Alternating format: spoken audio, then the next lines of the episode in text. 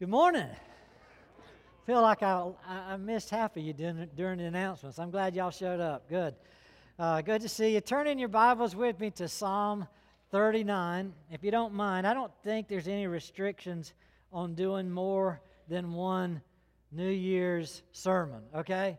So last week we did a New Year's resolution kind of sermon where I was encouraging you to get into your Bibles every day, every week, and receive 22 benefits from being in the Word. Uh, and we looked at all 176 verses of Psalm 119.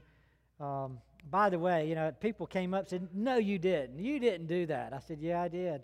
I know it's against every seminary rule, but uh, it was fun and I enjoyed it. I hope you did too, uh, getting into God's Word.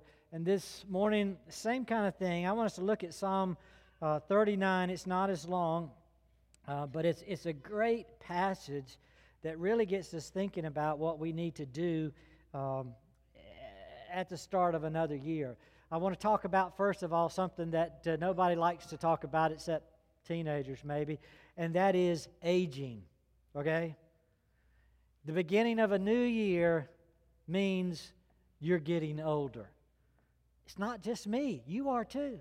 We are all getting older. We're all now one year older. We have to write 2018 down instead of 2017 down, and that means we're getting older.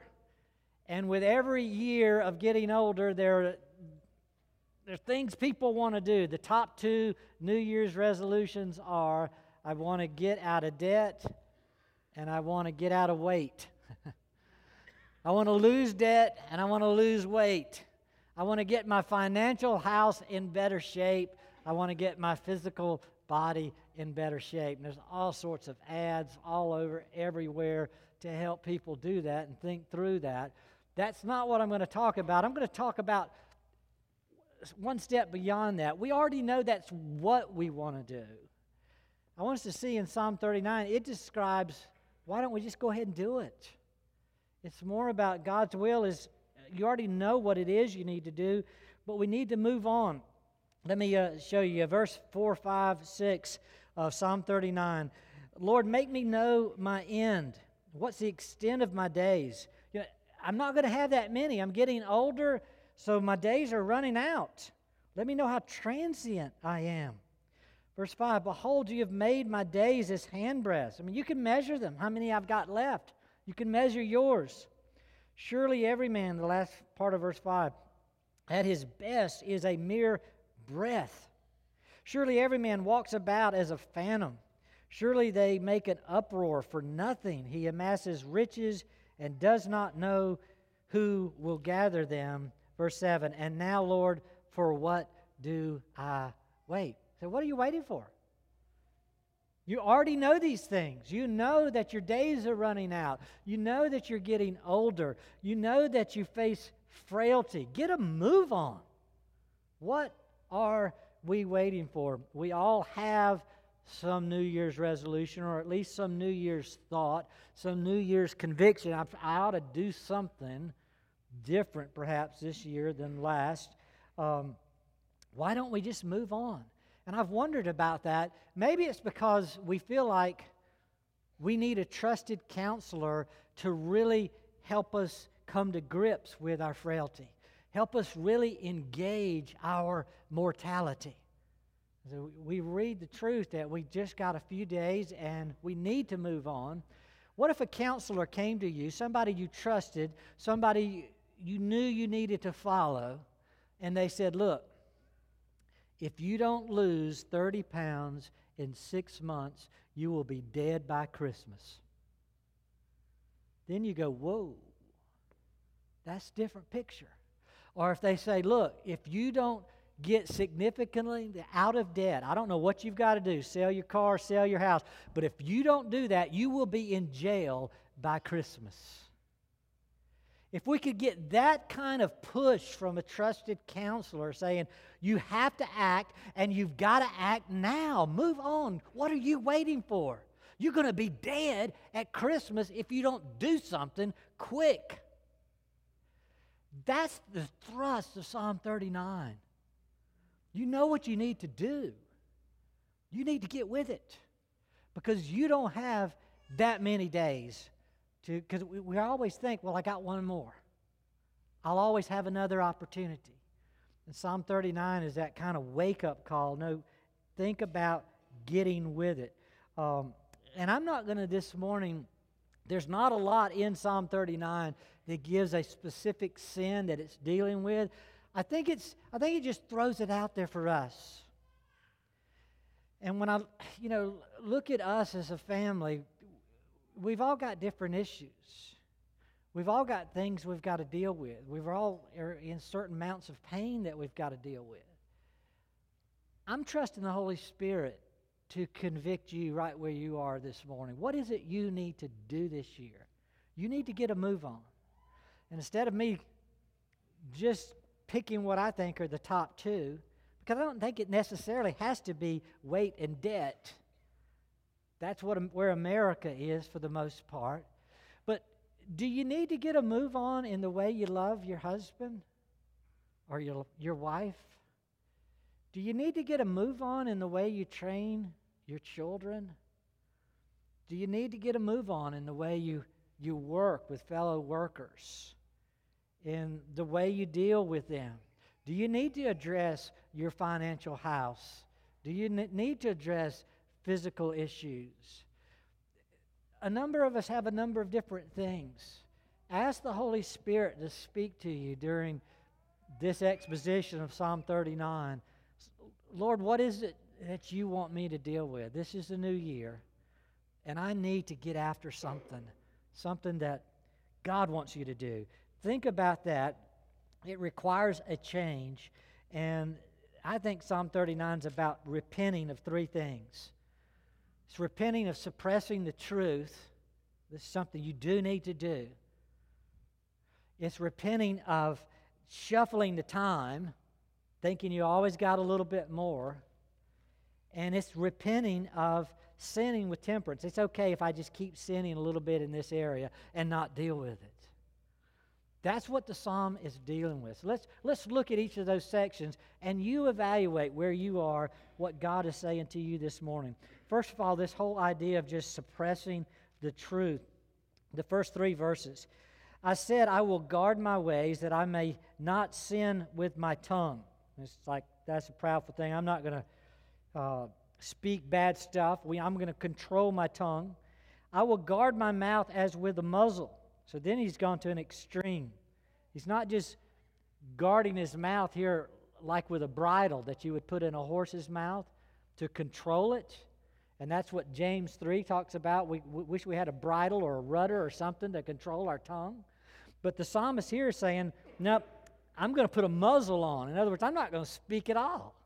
I know evil stuff comes out of my mouth. I'm just going to quit speaking while the wicked are in my presence. Verse 2 So I was mute and silent. I refrained even from good. That's a key phrase. So he's gone too far.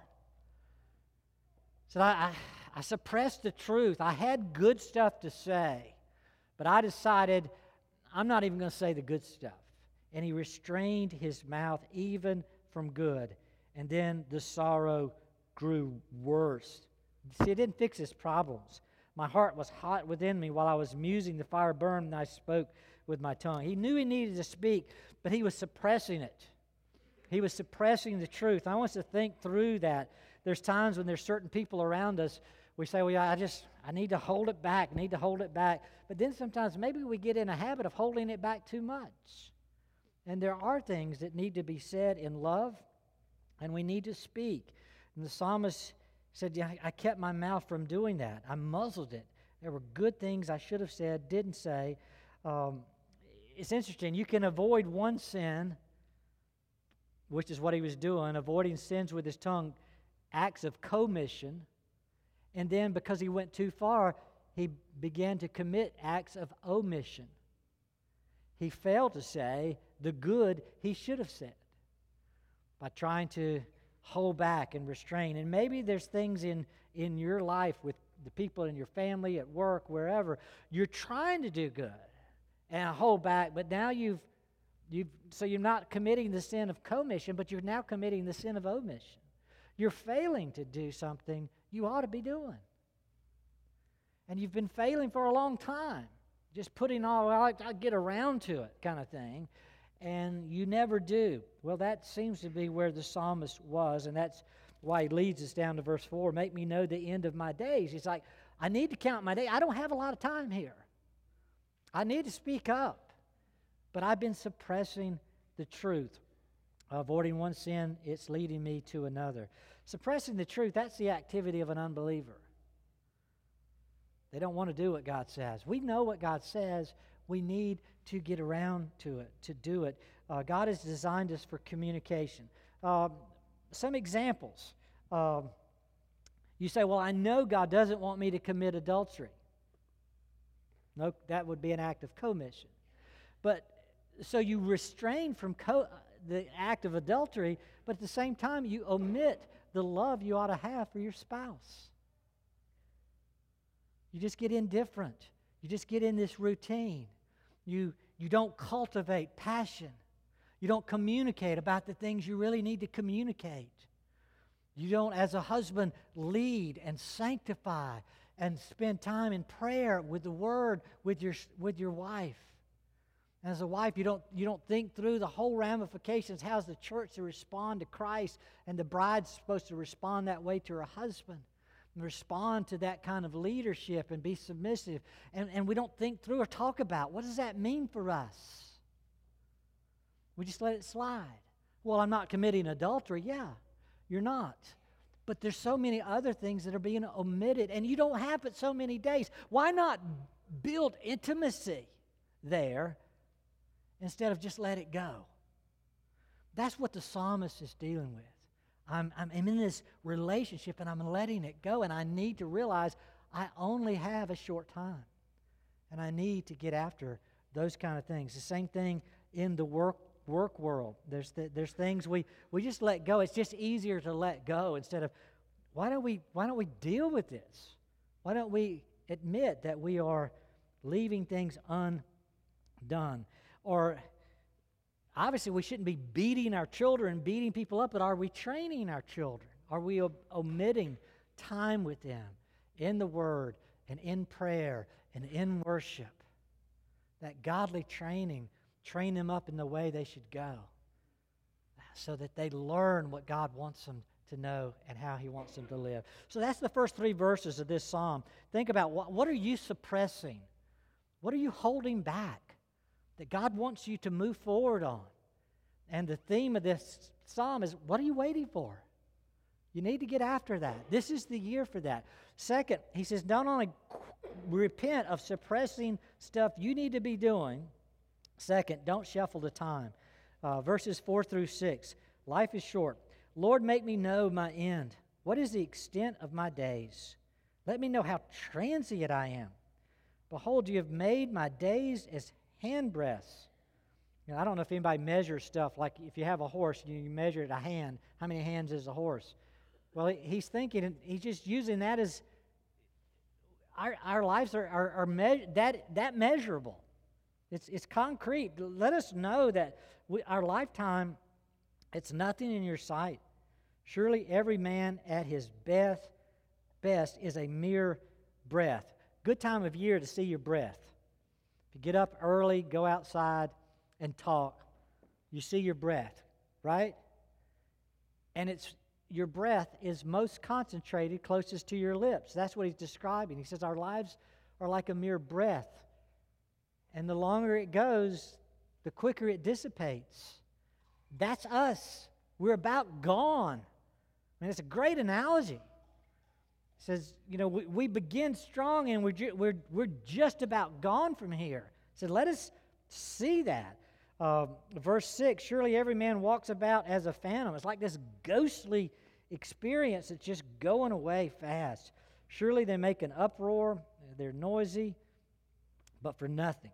He amasses riches and does not know who will gather them. So, you, in other words, you, you make a noise, you get busy trying to accumulate wealth, you die and somebody else spends it or gets to enjoy it. And they enjoy it like you never existed.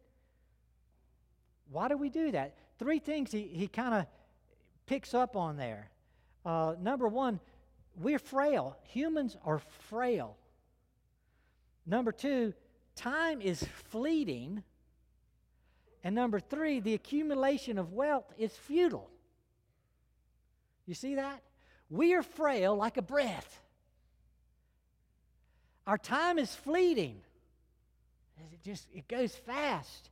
And then number three, the accumulation of wealth. If, if that's all we busy ourselves, if that's all we make a noise to do, that's futile.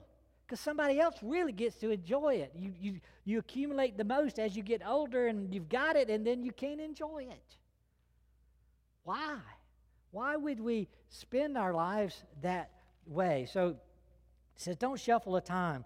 Um, what would you do if you knew you only had six months? Would you do it different? Would you, would you finally get the idea that we're frail, time's fleeting?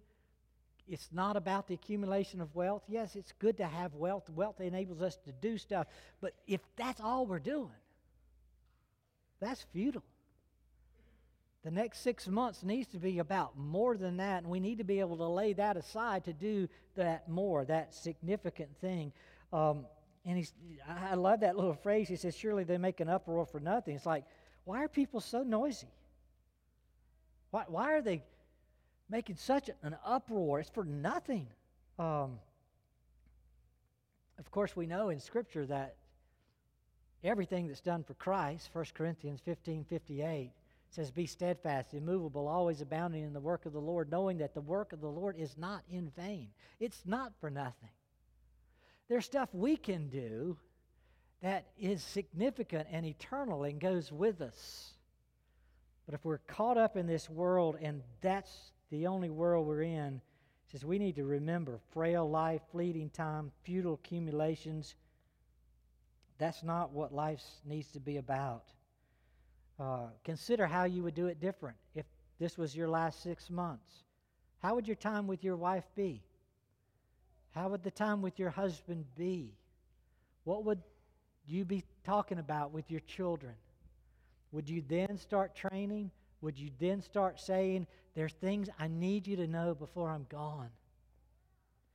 If you only had six more months with the people you work with, are there things you want them to know about life in Christ before you're gone? That's where the psalmist is at. Why do we make such an uproar about the stuff that doesn't matter. We need to get back and consider our time as though we were on a dying bed. You know, you've probably all been around somebody who's dying. As a pastor, I've spent a lot of times at a dying bed. I've never heard, and I doubt you have either, really, it'd be the rare exception. I've never heard anybody regret spending time with other people and saying words in love the regret at the dying bed is always, I wish I'd have had another day. I wish I'd have said this. It was always those sins of omission. I didn't use my time well. The life was frail. I should have known that. I suppressed the truth of it. And then I went on and I shuffled the time. And I didn't say what I needed to say and I didn't act the way I needed to act. The psalmist says, So what are you waiting for? What are we waiting for? We need to, we know these things. This is not new to you. We know these things, so we need this push from the Holy Spirit to say, Yep, this is what you need to do. Uh, in other words, the question is, I would have to sit down with you personally and say, what's going on in your life to figure out the what. But you probably already know the what. You know what you need to do. The question is not what do you need to do? The question is when will you schedule it? When will you schedule God's will for your life? Most of you know God's will for your life. Just this psalmist is saying, schedule it. What are you waiting for? Put it down. This is something you're going to do in 2018. This is something you're going to do, and you're going to do it in a timely fashion.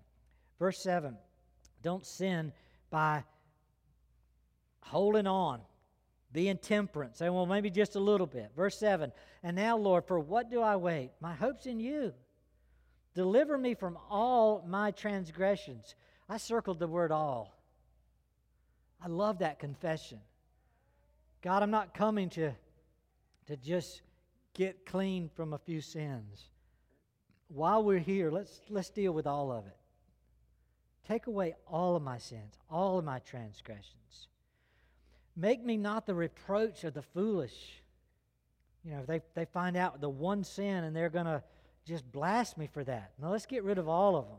Verse 9 I've become mute. I do not open my mouth because it is you who have done it. Remove your plague from me because of the opposition of your hand. I am perishing with reproofs. You chasten a man for iniquity. You consume as a moth what is precious to him. Surely every man is a mere breath. Now, what's going on there is different from the first three verses. Here now, the psalmist says, I am mute now because you're dealing with me. I've come to you, God, and I've, I've asked you to, to convict me of our frailty, convict me of time fleeting, convict me of, of waiting when I needed to get a move on. I've asked you to do that. I've asked you to forgive me of all of my sins so I can start fresh today and get going. And now, whoa, it's like, let me be quiet. God shows up and God starts speaking. And the way God starts speaking to this psalmist is through what we call chastisement what he calls reproof, what we call correction, what the old timers called spanking. He says, when God shows up and he starts spanking, quit wiggling and start listening to what God has to say. Let's remind ourselves of God's discipline, and you'll see, see it maybe. Look at Hebrews chapter 12, beginning at verse 7. probably the most exhaustive section on God's discipline of us and, and where it takes us. And that's exactly where the psalmist is in Psalm 39. But Hebrews chapter 12, beginning at verse 7, says, It is for discipline that you endure. God deals with you as with sons. For what son is there whom his father does not discipline? But if you're without discipline, of which all have become partakers, you are illegitimate children and not sons. Furthermore, we had earthly fathers to discipline us, and we respected them. Shall we not much rather be subject to the Father's spirits and live? For they disciplined us for a short time, as seems best to them. But He disciplines us for our good, so that we may share His holiness. So stop and just think about the comparison. He says, Mom and Dad, they discipline us the best they could for what they thought was good and right. But when God starts disciplining us, it's perfect discipline. It's for holiness. He never messes up, He never fails to accomplish His ends. So when God shows up to discipline, it's like the psalmist in Psalm 39. It's like, I just need to get still and take this because of where this is taking me. This is truly an answer to my prayer to get going, and God has showed up for that purpose. Verse 11, still in Hebrews, says, All discipline for the moment seems not to be joyful but sorrowful. I mean, nobody really likes it, but it, it's good. Yet to those who have been trained by it, afterwards it yields the peaceful fruit of righteousness. Therefore, it's like you know, this is this is what it's going to do. He says, verse twelve, strengthen the hands that are weak, the knees that are feeble. You know, get the discipline you need. Start the program you need to get strong. Verse 13, and make straight paths for your feet, so that the limb which is lame may not be put out of joint but rather healed. Pursue peace with all men and the sanctification without which no one will see the Lord. I mean, where this takes you is God shows up to discipline you, and if you don't have that discipline in your life, it says you're not really a Christian. You're, you're illegitimate. You're, you're calling yourself a Christian, and you're not. This is one of the signs of genuine believers. They experience God's work in their lives, which is why you can ask a person who says they're a believer. And well, what's God been doing in your life? It's one of the questions elders ask as people join. Tell us how you came to know the Lord and what He's been doing in your life. I mean, if you're genuine, He's doing something. He wants to move you forward. There's times when we want to just stay still. And so He has to come in basically with a stick and hit us a little bit and say, Look, I didn't adopt you as sons and daughters for that purpose. I adopted you to become like Christ. So we need to get a move on. And He starts moving us, and it says, and it makes us holy. It produces the peaceful fruit of righteousness. It strengthens us. It gives us peace. It gives us this sanctification which we must have. Christ's disciples must become like Christ, they must be made more holy. So, what are we waiting for? See, that's the implication here, and it's the implication back in Psalm 39. Uh, I didn't read verse 12 and 13 of Psalm 39. So the psalmist ends by, Lord, hear my prayer. This, this is me praying now, O Lord, and give ear to my cry, and do not be silent at my tears, for I'm a stranger with you, a sojourner like all my fathers. Have you gotten ever gotten to the place in your relationship with the Lord whereas if you started praying right now, you need to confess, God, it's been a while? God, it's been a while when I was really serious like Dale said, it might have been routine prayer at, at mealtime or prayer even in church, but it's been a while since I really prayed.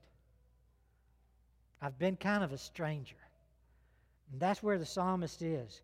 He says, I'm a stranger with you, a sojourner. Turn your gaze away from me that I may smile again before I depart and am no more. In other words, turn that gaze that destroys me away I need to see your smile. I, I, I need to be your friend. I need to be moved from this place of sin. Um, and that's where we need to be. God chastening us, sinners praying, not wiggling when we're disciplined, but taking what God comes to bring us, expecting death soon. And expecting death soon should make us seek mercy immediately. That's what the psalmist does. Sometimes we just want to play with sin one more day. The psalmist finally got to the place of saying, Deliver me from all of that. I need to get out from under the frown of God. I need to be in the smile of God. I need Him to hear my prayer and to correct me. Well, what's the correction you need? A lot of us, you know, play around with that term. Well, I'll get around to it. I, I, as a salesman, I was once given a little silver coin, and on the on the coin it was one word, and the word was to it. And I looked at that and said, "What is that?" They said, "That's around to it." Don't make any more excuses. You now have a round to it. What are you waiting for? I mean, that's silly. But that's where we are a lot of times. What are we waiting for? We know the Spirit convicts in His people. This is a sin you need to deal with. You don't need to wait on anything else. Deal with it. Pray. Ask God to correct with the understanding that you're frail, time is fleeting, and just the accumulation of wealth. I got to get busy and I got to do this to provide. Yeah, I know all of that, but that's futile. So let's deal with sin. And let's deal with this relationship we have with God. And let's do it now. Let's pray together. Father, let us pause and be serious. Let us pause and ask for help from above, from, for spiritual conviction that moves us, that changes us, that corrects us. Let us be willing to take discipline if that's what it's going to take to get it done. But in reality, Lord, let us see our, our hands are weak, our knees are feeble. We really can't run fast to heaven because we have sins that encumber us. Lord, let us lay aside the, the sins that encumber us. Let us run the race set before us and let us start now. May 2018 be a year of pushing forward in righteousness and holiness, apart from which no one can see you. Lord, we want to see your face. We want to be in your presence. We want to be your sons and daughters. So convict us. May we be the ones who deal with sin and grow in Christ. Father, for each one here, family I love, Lord, let them hear you. Speak to them. Convict them so that they can grow in Christ. For we ask these things in Jesus' name. Amen.